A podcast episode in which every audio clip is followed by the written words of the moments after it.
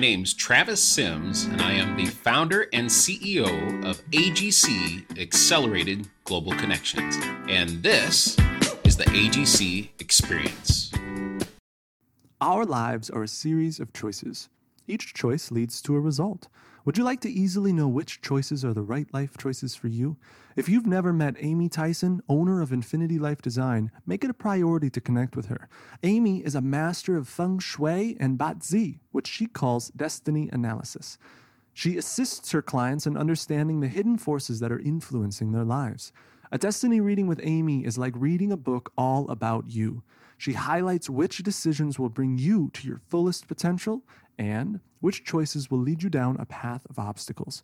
If you're struggling with a challenge or you want to lift your life even higher, get connected with Amy and Infinity Life Design on facebook.com slash infinitylifedesign or subscribe to her online newsletter at infinitylifedesign.com and connect with your infinite life. LinkedIn profile, you could see some business accomplishments, um, some things that I'm really proud of. Because um, frankly, all of them uh, happened once I got sober. Um, in a nutshell, I was in the motorcycle industry since I was 20 years old. Um, started off on a little order desk uh, for a national distributor in the motorcycle industry. And uh, from a simple decision of saying, yeah, I'll take this job instead of being a security guard, uh, developed a career where my last position was uh, National Director of Dealer Business Development for an international motorcycle helmet and apparel company. Um, all pretty cool. Some of the most wonderful people I've ever met ride motorcycles. But as great as that career has been, more importantly, the fact that uh, I was able to go from a person who hated himself and hated the entire world, and again, I just basically uh, take out, took all that self hate and uh, spewed it all over the place and uh, put a little cherry on the top. I was blaming everyone. I wasn't taking any self responsibility. Um, if there was any problems, it was never my fault. It was people, places, and things. And uh, so I'm going to focus on really more so than anything else what it takes a person to go from being hateful to being grateful to being a- able to have a change in perception and realize that uh, when it really comes down to it, no one else is responsible for the quality of your life but yourself. So again, a lot of this, yes, is mindset, but you can't think your way into right living. You got to live your way into right thinking, and uh, that's another key component of this. Um, but yeah, it d- does begin with how you see yourself and how you see the world. Um, I call that part of the personal development identity. You know, and as I touched on before, how I was blaming people, places, and things for my problems. Even though I had no idea that I was perpetually being a victim, I was. Again, it would, and, and what took to change that, I was going to a meeting, and uh, it was a group of younger people. There was a young lady. Um, she got drunk. She had sex with someone and well, she was regretful. You know, she was shameful. Uh, she was resentful towards the person who uh, she had sex with. She was blaming him for the encounter. And uh, anyway, as she was speaking in the meeting, um, I didn't hear alcoholism. I just concluded, hey, this isn't a real drunk. This is just a teenager who had sex, you know, and she's not happy about it. So um, I didn't see see anyone even close to who I am. And at the time, I was 43 years old. You know, I could have been her dad. I had no empathy, no sympathy. Um, and I also heard a young man who was going on and all about, you know, I wrecked my car and stuff. And again, he was about the same age, high school age.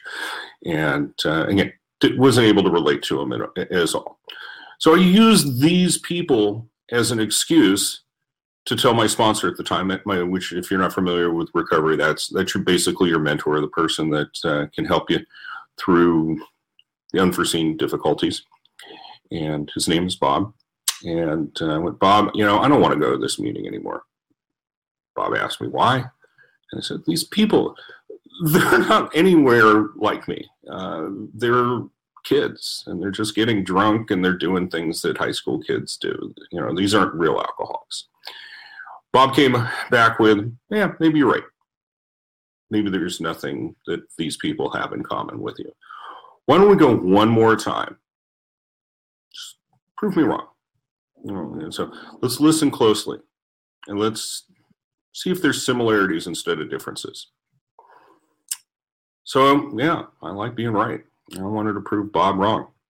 So we went to the meeting one more time. And uh, those people were there. And because those were pressing issues, they were weighing very, very heavily on them, they, they shared again. But this time, the young lady, when she was talking about her intense shame, I remember what it was like to be so ashamed. I never wanted to show my, my face again in school. I remember what it was like to just think that uh, my life is ruined and uh, there's no coming back from this. And the young man who wrecked his car, well, somewhere along the line, I got am- amnesia. And I forgot what it was like to wreck my first car. Well, actually, being lifetime drunk, there's a couple of cars. But uh, yeah, I forgot what it was like to think that, uh, yeah, you know, the, that moment of liberation, of freedom, of thinking, yeah, I got a car. I can go wherever I want. I can do what I want. I'm somebody today. Well, yeah, all of a sudden, a few moments, that's all gone. My life is shattered. And I had to go back to, you know, being less than others. I had to ask for rides, take the bus to work and such. And yeah, again, I thought my life was ruined. And well, after the meeting, Bob and I talked, and yeah, I shared these things, and he said, "Okay, yeah, well, good, glad you saw that, but maybe it was a fluke. Let's come back again, see you next week. So maybe those people aren't like you at all." Well, the reason why I share this story with you and, such is one of the most key things that changed my life was going from seeing how I was terminally unique. There was no one else like me. My pain, my suffering, my misery that ain't me. That's all of us. We all go through pain and suffering. We all have moments when we're afraid about the future, when we're indifferent, we're apathetic, we're just, I don't know, doing our best to survive. We're just kind of burned out on life. Um, you know, regret, resentment, all those things. Every human being goes through moments of those. But I think the one that's really, really common, and it is the one thing that not just slowed me down and these people I was just sharing about is shame. Shame is that it's that rust on the inside that's eating up us on the inside. It's how we're slowly dying inside. And we feel empty. There's a hole in our soul. And uh, yeah, we're, we're certain that we have blown it that our life's ruined, we can never come back from what we're ashamed of. And it leads to things like feeling you're not good enough, you're incapable. Um, well, and gosh, in my case, to offset that shame, it led me to being arrogant. It led me to thinking I was better than other people. It led me to being a jerk. Well, there's a lot of other words, but we'll, we'll keep it family friendly today. But um, yeah, to offset me feeling like I was less than everyone. I took a lot of effort, probably all the effort every day, to prove to myself and to the world that I wasn't as big of a loser as I thought I was. And all in all, did okay. As I said, my career was doing all right. Um, the things I mentioned here and stuff again happened in sobriety, but you don't get those opportunities um, you know, digging ditches. Uh, I was in the motorcycle industry. I was doing okay in each of my roles, despite the fact that I got drunk and high every day. But in the motorcycle industry, it's kind of okay to be that way. Um, played in bands, um, got my self esteem helped up there. Um, played all over the West Coast, predominantly in the San Francisco Bay Area, Las Vegas. Um, where again, that kind of behavior that's okay. Um, fact, actually, it's encouraged. That recklessness, that self-destructive lifestyle, and such. That's what the musicians do. That's what the people that follow musicians do. That's what, in you know, my mind was making me cool. Um, it was just rationalization. It was just justification for behavior that uh, was trying to kill the pain. And uh, I think that's really in my story, and I think for others, killing the pain is really the cause for things that we call addictions. And to be a little more specific, what I see an addiction is is a type of behavior that anyone does to make them feel better. Whether they're feeling low, feeling they're high, but they and again, whatever exactly the way they're doing it. Um, if it's again sex, drugs, and rock and roll, um, some people it's materialism. For some, it's success. They think if they're going to be very successful in their endeavors, they're making a bunch of money, they're proving to themselves in the world and stuff they're not less than anyone else. And uh, they they have some success with it. It works just like for myself getting high all the time getting reckless and, and such. It it really kind of worked. Not kind of it did. It was able a good good sustainable way to kill the pain until it didn't. And then because i didn't know anything else i perpetuated it so that's really the other thing we do. We find some kind of co- sense of relief, some kind of comfort when we're uncomfortable, when we want to feel different, and uh, we keep going on with it despite the consequences, despite the negative consequences.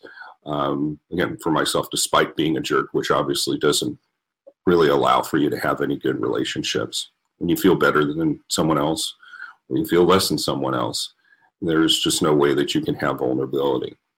But frankly, I found over the last 14 years of my sobriety and such. Vulnerability, honesty, humility.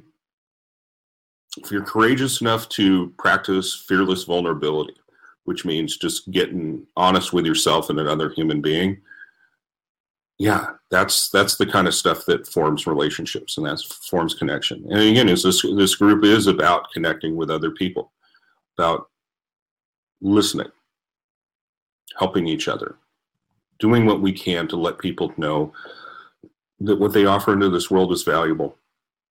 You know, so that's another one of my things and stuff. I found that when I continued on doing things that I thought were meaningless, I thought my life was meaningless. Eventually, I concluded I was meaningless. Well, in recovery, you basically just do contrary action. You know, at least in the beginning. You want to get high? Don't. You want to yell at your wife? Don't. You don't want to go to a meeting? Go to the meeting. You don't want to go to work? Go to work. I think you can catch on here and such. It's basically just the other end of the spectrum and such because your previous actions were, were leading to consequences that you, you know, regret, resent, you, you're burned out on and stuff, had anxiety of the future because again, the way things are going from, from bad to worse. You do the opposite and probably the one that took the most courage for me was getting open and honest with another person. Um, see, I was, my bottom wasn't when I got sober. My bottom happened about seven, eight months into it. And I was suicidal, as it was talked about by Karen and stuff. I concluded that I couldn't do life as a sober man. I couldn't do life as a drunk. I couldn't do life. I had concluded that my worst of fears the person that I'd put down countless times to lift myself up. I was him. I'm a loser. And uh, yeah, so the only consequence really was was suicide. But I was very, very fortunate. James uh, heard me, heard my desperation, and he asked me. He goes, "Randy, if you can't love yourself, can you at least let God love you?" gritted my teeth and I said, "Yeah, I guess that's not too big of a request to ask." So then he followed up with, "Good. Can you let your God love? Can you let God love you through this fellowship?" And that one, I didn't really understand the entire implications, but I knew what that meant was I was going to have to practice fearless vulnerability. But frankly, that's what happened. And I, I wish that it was a light switch and it was a straight line after that. It was all downhill. Um, it wasn't um, because I was basically as mature as I was when I started using habitually, which was 13 years old. I was a punk. I was a 43, 44 year old man who had the emotional maturity of a kid. And when you said, Will you let God love you? I basically figured, well, if you love me, you'll do what I want. You know, you really love me, you'll buy me a pony. Yeah, we love you, and you're not getting your pony. And such. Uh, but but people love me. They were present for me. They they would uh, help me out when I couldn't love myself and I couldn't be present. Um, so what it lead to is after you know a while of understanding who I was and and got clarity and confidence that uh, I couldn't do it alone. Then I had to go through the next section, which is really about integrity. And integrity means a lot of things for a lot of people, but in this situation, uh, integrity is just meaning being true with what you say. And, you know, of course, your thoughts come in there as well. You know, before I say a single word right now, there's a, a millisecond of thought before these words come out just I had to realize that I maybe might have to give it a couple more seconds before something comes out of my mouth. And uh, throughout the day to kind of keep myself in balance. Um, just asking myself when I wasn't so emotional and wasn't so overwhelmed, um, hey, what's really going on right now? You know, what's your motivation? Um, again, use the God word and stuff. Where's God in all this? These types of things help me expand upon and grow my clarity and my confidence and the consistency of being able to live. At first, it was without booze. But again, it allowed me to go through and through a personal examination, a process of self discovery that uh, I evolved from recovering hope to eventually discovering faith. Not just necessarily in, in God, I do believe in God, but more so, I started having faith in those people around me and increased the faith that I could think for myself and make good decisions. Uh, and eventually, over the course of time, I crossed an invisible line and I eventually learned to trust. Learned to trust God, the, the people in my inner circle, and, and most of all, I could trust myself again. And I realized, yeah, I still make mistakes, but we all do but they don't have to be framed up in the same way as I did before and looked at them as failure. Know, these these are opportunities to learn. So, really, what what I'm getting at here is um, through this, um, I've just taken the position of being a student. Uh, I love learning. I love researching. Uh, all types of topics, but uh, you know, pertaining to what's evolved out of here, uh, I've been a student of it. Initially, was a student of what it takes to stay sober. Uh, and then I realized a lot of it has to do with human nature. It's a lot more than just a specific problem, again, like getting wasted every night. Um, it's how do I navigate through life? Well, again, one of the other things is having people that you can rely on. It begins with just having one person you can trust, that you can share things like, I don't think I want to live anymore. Now, maybe not, might not necessarily be that dramatic. It might, though. I think certainly times right now and, and such. Uh, I have more than one conversation a day with people that are very desperate. And um, over the course of time, they open up and, and say things like that. Some type of thing that I can see from being less personal in the matter and stuff could lead to un, unintended consequences. It could be self sabotage. And unfortunately, it may lead to something that they could never ever reverse. They may wind up creating a situation that they can't come out of, that downward spiral. That bottom is so deep that they feel it's impossible to come out of. So, really, what I want to do is help people be a little more proactive about it before they get so desperate. So, you know, in their mind, helpless and hopeless and without any type of strategy or plan to to get out of this hole. I want them to, to again be able to see themselves and realize that um, to offset that feeling of desperation and that hopelessness, feeling your life is not worth anything. Well, again, you can't think your way into right living. You got to live your life into right thinking. And what I mean by that is when you start doing things that are meaningful to you, you start realizing over the course of time, like, yeah, I can help people. My life is meaningful. I can make a contribution to this world. Okay? And eventually, over the course of time, when you realize what you're doing is meaningful and is helpful for other people, then you start realizing your life, you as a human being, you are meaningful. You're, there's there's a purpose for living.